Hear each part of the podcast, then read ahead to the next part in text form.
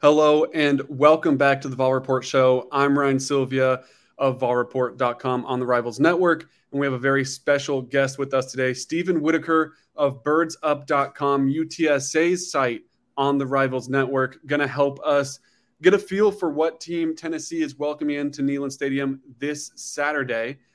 And Stephen, UTSA, it's a program that's been on the rise recently, but not necessarily one that maybe a Vol fan who keeps their focus on the SEC or maybe just Tennessee is fully familiar with. So, recapping it, they're coming off an 11 3 season. They're back to back Conference USA champions, but now moving into the American. Head coach Jeff Traylor in his fourth season. So, my first question for you is what should Vol fans know about this program as a whole? So, the program as a whole, it's uh, it's going to be a scrappy group that uh, they're not going to be intimidated by the location. They have played in tough environments before. And uh, Traylor, uh, he originally is from East Texas, where he was a high school coaching legend at Gilmer. Um, and then he worked his way up after 15 years at Gilmer. He got into college coaching, and then UTSA is his first head coaching job. Uh, and he's already uh, in his second year. He turned down an offer from Texas Tech to stay at UTSA. So there is some a little bit of loyalty there, and and I mean, there's a good chance he'll go somewhere. I mean, Like if Tennessee ever came open, that would be one he would probably consider.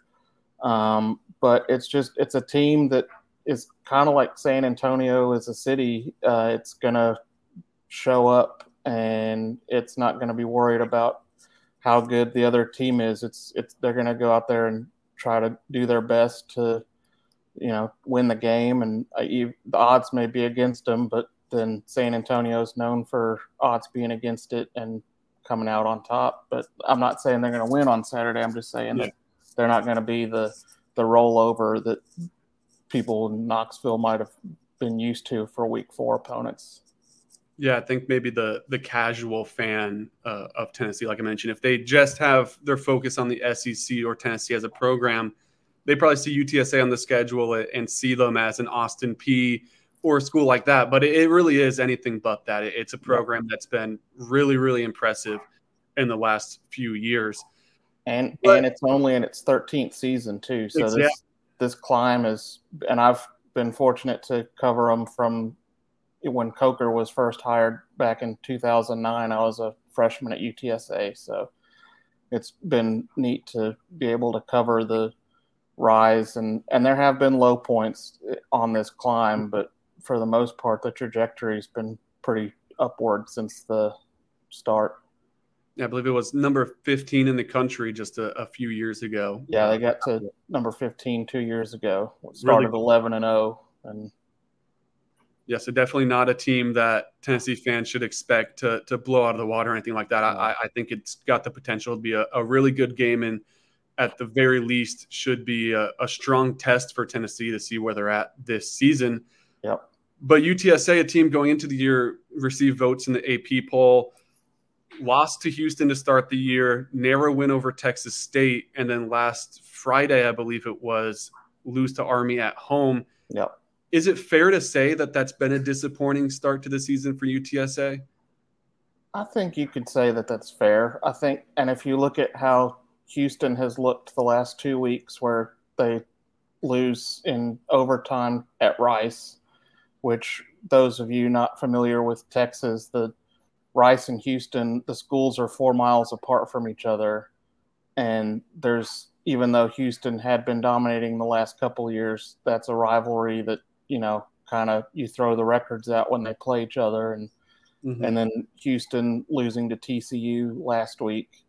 Um, so I think looking back, it now, if you're the Roadrunners, you're kind of frustrated that you know that was a game you could have gotten at Houston, but it just, you know, even though they only got one touchdown off of it, you're it's hard to win when you have three interceptions and three straight pass attempts.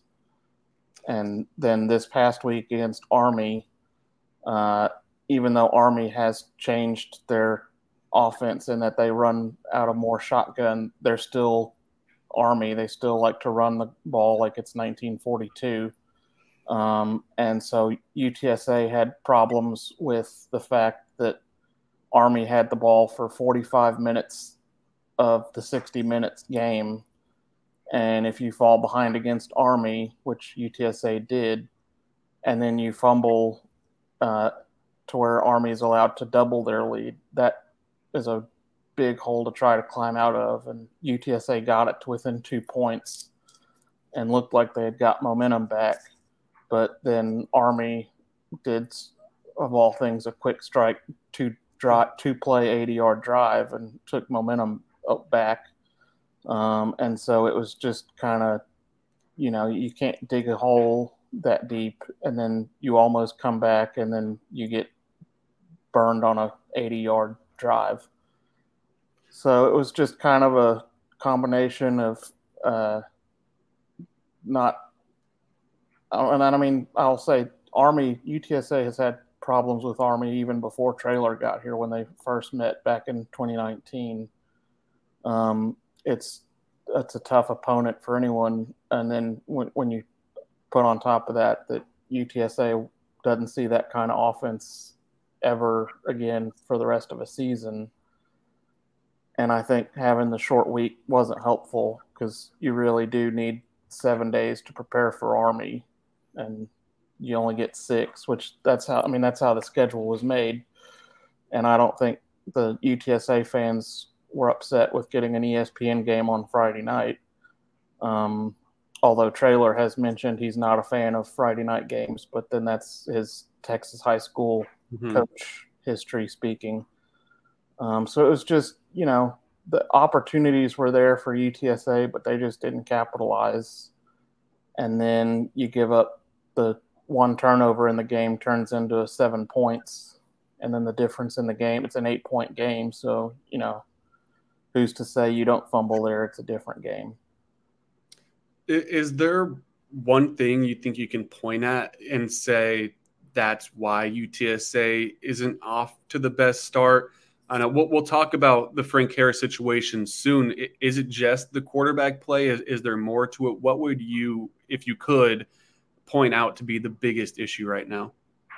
I think you could point to two injuries, which you know every team has injuries, but UTSA, uh, obviously Harris uh, had four surgeries in the off season, and so he was just now getting into game rhythm, and then he hurts his toe against Texas State, um, and then on that same drive that he hurt his toe, uh, the Roadrunner, one of the key starters on the offensive line, Makai Hart, goes down with a leg injury and is out for six to eight weeks, but maybe more.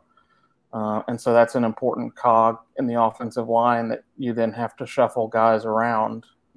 And then on defense, uh, last week against Army, Trey Moore, who's one of the better outside linebackers in the conference, goes down with a foot injury. And so that's one thing is, you know, you, you haven't been able to stay healthy. The other is, and they had the same issue last year uh, they're not getting turnovers on defense. And that is something that, of course, last year they finally got their first turnover week four, but they're playing against Texas Southern, which is another school from Houston that's at the FCS level. Uh, so I'm not saying they're going to get turnovers this weekend, but that was kind of what started their run, and they ended up with 22 turno- turnovers on defense last year. Um, so it, I think it's, and Traylor has mentioned it in one of his press conferences that it's like all they need is one, and it might be that the floodgates start opening. Mm-hmm. And sometimes there's a lot to that. But when you have a minus five turnover differential through three games, a lot of teams would probably say you're you're happy to be one and two. But I think where they thought they would be, you know, they're they were hoping two and one or three and zero oh to start the year. Yeah, uh, let's jump in a little bit deeper into the quarterback situation. Frank Harris is that guy. He's been that guy for UTSA since 2020, even getting some reps in 2019. He's questionable heading into this game with the turf toe. I want to know first of all, do you expect him to play? What's kind of the the vibe around the program right now in terms of the expectation if he'll play or not? And then Eddie Lee Marburger, a guy that's also been around the program for a little bit, has yeah. been the one to step up in his absence. Kind of what's the difference between the two? What just, just if it's Frank Harris, what are you going to get? If it's Eddie, what are you going to get? What does that what does that look like when you're talking about that QB two possibly playing? So I think with Frank, it's gonna it's gonna be like like where they against Army, where it was right up until the pregame warmups when you didn't know if he was going to play or not, and then in the warmups he came out with his jersey on and basketball shorts and the boot that had been on his foot since the end of the Texas State game was still on, and so that was when you kind of found out that he wasn't. Uh, I think that's probably going to be a similar in that you won't know if he's playing or not until he comes out for pregame warmups, and if he's you know out on the field throwing, then there's probably a good chance he'll play. Uh, but if he's not, then it's Eddie Lee, uh, and I think probably the best thing that happened for Eddie Lee was that his first start came against Army and not Tennessee because he was able to do some things against Army's defense and their secondary that he probably wouldn't have been able to accomplish against Tennessee, uh, like the Hail Mary at the end of the first half. Mm-hmm. I mean, he put that, that was, he probably could have thrown that from 54 yards, and he it was 44 yards. Uh, but I think the height that Tennessee has compared to Army, the a couple of Vols might have been able to get up there and knock it down. But credit to uh, Tykee Ogle-Kellogg for climbing over two Army defenders to come down with it, and it. I mean, it was a big play at the time. Um, so I think Eddie and he showed Friday that he can knock off. He can get you the long ball. Uh, his other, all three of his touchdowns were at least 40 yards. So if you give him time to find someone deep, uh, he'll he has a good chance at connecting. Um, Harris, it would be interesting to see because a lot of his skill is ability to escape the pocket. Mm-hmm. Uh, but if you know he's not 100 percent, you know how easy is he going to be able to get out of the pocket with his if his toe is still bothering him? Um, Eddie Lee, he kind of showed moments where he would escape and run, um, but he's not the speedster that Frank is, and that's not a knock on Eddie Lee. It's just Frank Harris is that guy that he can beat you through the air on the ground. Uh, and in the each of the last two years, uh, Harris has been either the second or third leading rusher for UTSA. So he isn't afraid to tuck it and run. Um, Eddie, I, you know, it, as he gets more into his career, there's possibilities that he might uh, develop that. Another person or another guy to look out for is Owen McCown. Uh, Traylor mentioned this week that he wanted to get Owen uh, some time on Friday against Army but the way that game unfolded, he wasn't able to. Um, but McCown is uh, from Jacksonville, Texas. His dad and uncles all played for Coach Traylor when Traylor was an assistant at Jacksonville High School. Um, and then Owen transferred in from Colorado. So it's possible that if Frank can't go, um, that you, and if the game either one way or the other turns to where you have backups in on both sides, there's a chance you might see Owen McCown also. So UTSA's kind of got three quarterbacks that they want to see what can do. Uh, it's just, you know, is there going to be the snaps available? And then if Harris is good to go, uh, do you run him out for Tennessee and risk a longer injury that then affects your conference run?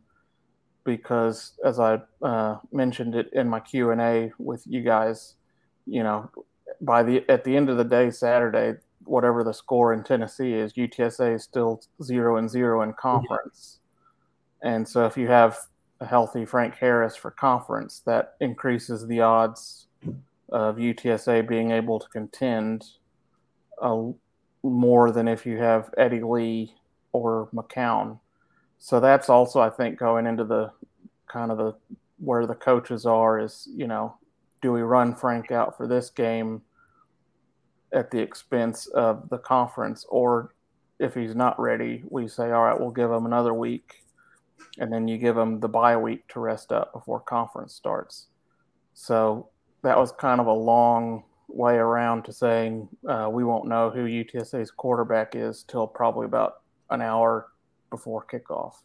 Yeah, something to look out for before kickoff. Uh, and, and I think that's a, a, very interesting point about conference play, where UTSA really is playing with house money on Saturday because they're, they're you would expect them to fully lean into your first year in the American and, and try to to really make an impact there. So uh, expectations wise, it, it's really it'll be interesting to see it. If Frank Harris is 85% good to go, will they let him go at it with the risk of, of re-injuring him or are they going to try to save him? I think that's a, an interesting situation for, for UTSA heading into this game. But let's talk about the defensive side of the ball, a 4 3 concept. How have they been to this point in the year? And how do you think they match up with a unique offense like Tennessee's? Pretty much the, the opposite of what Army was doing last week. Mm-hmm. Now you're facing a team that wants to spread the field, uh, establish the run, of course, but also likes to to try to take some shots deep. How do you think UTSA is going to handle that that task? Yeah, uh, well, I mean, before they faced Army, the defense had actually been the strong suit of the Roadrunners through the first two games. I mean, the fact you know Houston uh, Harris threw three interceptions, but Houston was only able to get seven points off of those three interceptions, and a lot of that has to do with the Roadrunner defense. Uh, really did a good job of slowing down Houston, uh, and then a lot of Houston's scoring drives were from short yardage. Uh, like their first touchdown was set up by a 50-yard punt return. Uh, and then Texas State, it was a similar where if they had a long drive, the defense, you know, found a way to get off the field. The problem they ran into with Army was Army went six for six on fourth down conversions. And so if your opponent is six for six on fourth downs, that means your defense isn't getting off the field. Mm-hmm. Um, so it was kind of a just you know by the end by the end of that really by that fourth quarter you could just tell the defense was, had given all they could and uh, it was, you know, just uphill. Um, but the Tennessee offense, I mean, talent wise, it'll probably be the best offense UTSA plays this year. But scheme wise, it will be similar to some of the defenses, or sorry, some of the offenses UTSA has faced in the past. The big thing will be uh, UTSA's corners in the past have had a history of getting burned on deep balls. Um, so that'll be something where if they can keep that to a minimum, uh, it will bode well for the Roadrunners. Uh, the run defense uh, usually, I mean, if if you have Trey Moore in there, he uh, through two games had four sacks. So and he had uh, he's pushing toward the school record for tackles for a loss for a career. Um, so he's someone that can get to the backfield if uh, if he's healthy. Um, so it's it's going to be an interesting game. I think UTSA might be happy that they're not going to have to play Army again, just because mm-hmm. the way that offense causes them fits for each of. I mean, even last year when they beat Army in overtime, Army put 38 points on them, um, and that was the most any team put on them, and, and aside from Texas last year. Um, so it'll be interesting. Uh, I think the defense will be excited for a new challenge of what Tennessee runs, uh, and just you know, for these kids in the G5. I mean, some of them have transferred out from P5, but anytime you can go against a a P5 school, you're you're gonna be up for it. And uh, I kind of feel to piggy or to carry on to something else, not to move from defense, but I do feel like uh, this kind of shapes up like last year's visit to Austin, where UTSA just went in and just kind of let the chips fall where they may. And at one point, UTSA was up 17 to 7. Uh, and then in the third quarter, UTSA had the ball. Uh, they were down a touchdown, and Harris threw a pick six, and that kind of springboarded the Longhorns to their 41 to 20 win. But for most of the night, the Roadrunner defense had been holding their own.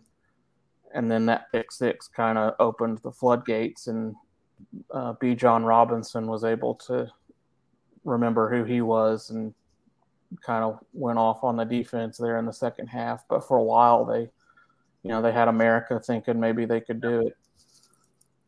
Key piece of that defense, Martavius French, mm-hmm. a name that Tennessee fans might be familiar with, a four star out of Memphis. Originally was a Vol out of the, the I believe the 2019 or 2020 class, uh, but he played in the 20, 2020 class, played in the 2020 season for Tennessee except he never saw the field, ended up transferring out to a community college, and then found his way over to UTSA. So, to give Tennessee fans a, a quick update, how has Martavius French done? He's in his second year with UTSA now, coming off a 10 tackle game against Army. Just, uh-huh. just how has he done for, for the Roadrunners? He uh, he's uh, almost to where he was last year, just through three games. So last year he had 23 total tackles, uh, 13 solo. This year he's already up to 17 tackles, uh, seven solo. So he's definitely gotten more involved with the uh, defense this year. And I think he had a couple of big plays uh, against Houston. Um, and then he had some good tackles against Texas State uh, other thing he kind of does is he opens the door for the other guys to get in, and so there. I mean, there's plays that maybe won't show up on stats, which I always thought there should be like an assist on sacks. So, like if if if for example, let's say French pulls the double team of the guard and the center, and that opens the door for a Trey Moore or a Brandon Brown uh, to get to the quarterback, you know, that he should be recognized that by pulling the double team, he opened the door for that sack. Um, so maybe you guys in the SEC, y'all can get that tracked tracking around the country that hey, let's give guys assists for sacks for like if they pull a double team or something because y'all got that sway. yeah, I like that idea. I, I feel like some of those guys up front deserve some of that credit. And I'm sure all the players would would love that to, to be added to their stat line too. Get some half sacks, and they're like you get the the half tackles for loss, and, and I guess you get the half sack for yeah, if you bringing them down with the guy. But yeah. but definitely more to it than just the guy that actually gets the tackle. So and I say that as a former junior high defensive lineman. So there you go. Yeah, my career sack totals were never high could have used a, a little bit of a boost. I'm sure you were demanding the double team. So yep. but all right, let's uh let's get a score prediction from you. How do you right. think this is going to play out? What, what, do you what do you see the score ending up being? All right. Well, I think you know UTSA they're going to play close uh, for the first half, um, but then I think you know Tennessee it'll be the Volunteers will you know they'll remember that even though UTSA is blue and orange, this isn't Florida, and you know we can actually beat these guys. Um, so I think Tennessee will pull away in the second half, uh, and I'll go uh, Tennessee 38, UTSA 21. I, I like that. I think Tennessee fans would be happy with that result just because of once again going back to how we started the show level of competition is yep. solid with UTSA and, and, being able to take a 17 point win. I, I, think would be a positive for Tennessee and something they could build off of heading into the, the rest of their SEC slate. But Stephen, thank you for joining yeah, us. I would like to, before we go, I would like to uh, point out this will be UTSA's 150th game as a program. There you go. So That's uh because yeah, we mentioned earlier as well. Uh, the the path they've taken to becoming a, a really solid program has been so interesting, just because of the recent like uh, start to the program. Yep. You look at all these SEC teams and first year playing 1910. UTSA, it, it hasn't been that long. So, yep. the first, first year was 2011. Yeah, that, that's a really cool uh, mark that I, I didn't realize that that was uh, kind of the the annual game for them 150 so so that'll yeah. be a cool thing to, to look out for as well for sure but uh, thank you for hopping on. Can, tell the people where they can read your stuff, where they can find you on socials. So I am uh, birdsup.com is our website. And then uh, Twitter or X, whichever you want to call it, I'll, I still call it Twitter, uh, is at Stephen Witt 89. And that's uh, Stephen with a PH, as the good Lord intended. Um, and so, in addition to UTSA, I also uh, am the beat writer for San Antonio FC for the San Antonio Express News and occasionally cover the San Antonio Missions baseball team. So, come for the UTSA coverage and yeah. stay for the San Antonio professional sports teams. There you go. Head over to Stephen Witt 89 at Twitter or X and be up to date on this UTSA team. Uh, yeah. Be, be the smartest one at the tailgate this Saturday and and read some of Stephen's stuff and be able to flex uh, some Roadrunner knowledge on, on, your friends and family this weekend ahead of this game. And when and, and, when ten, and if Tennessee wins, you can tell your friends that the Vols were the first team in the Volunteer State to beat UTSA. There you go. The Roadrunners are three and zero oh in the state of Tennessee coming into Saturday. So who are the who are the other programs they played? If you can remember off the top of your they, head, they beat Middle Tennessee uh, twice before departing Conference USA. Okay. And then two years ago, in what remains one of my favorite correct predictions, they went into Memphis. Uh, they fell behind 21 to nothing and then came back and won 31 to 28. Uh, but in the lead up to that game, in my prediction and in a podcast with the guys at Alamo Audible, which is another good source for uh, UTSA information. I said that UTSA would beat Memphis 31 to 28 on a last second field goal. And when it happened, I, my phone blew up from people saying, You were right. Why didn't you go to Vegas? And I said, That was the one time I'll be right. And uh, I think I think I've been right once or twice other other than that. So I'm about three for 149, which isn't bad.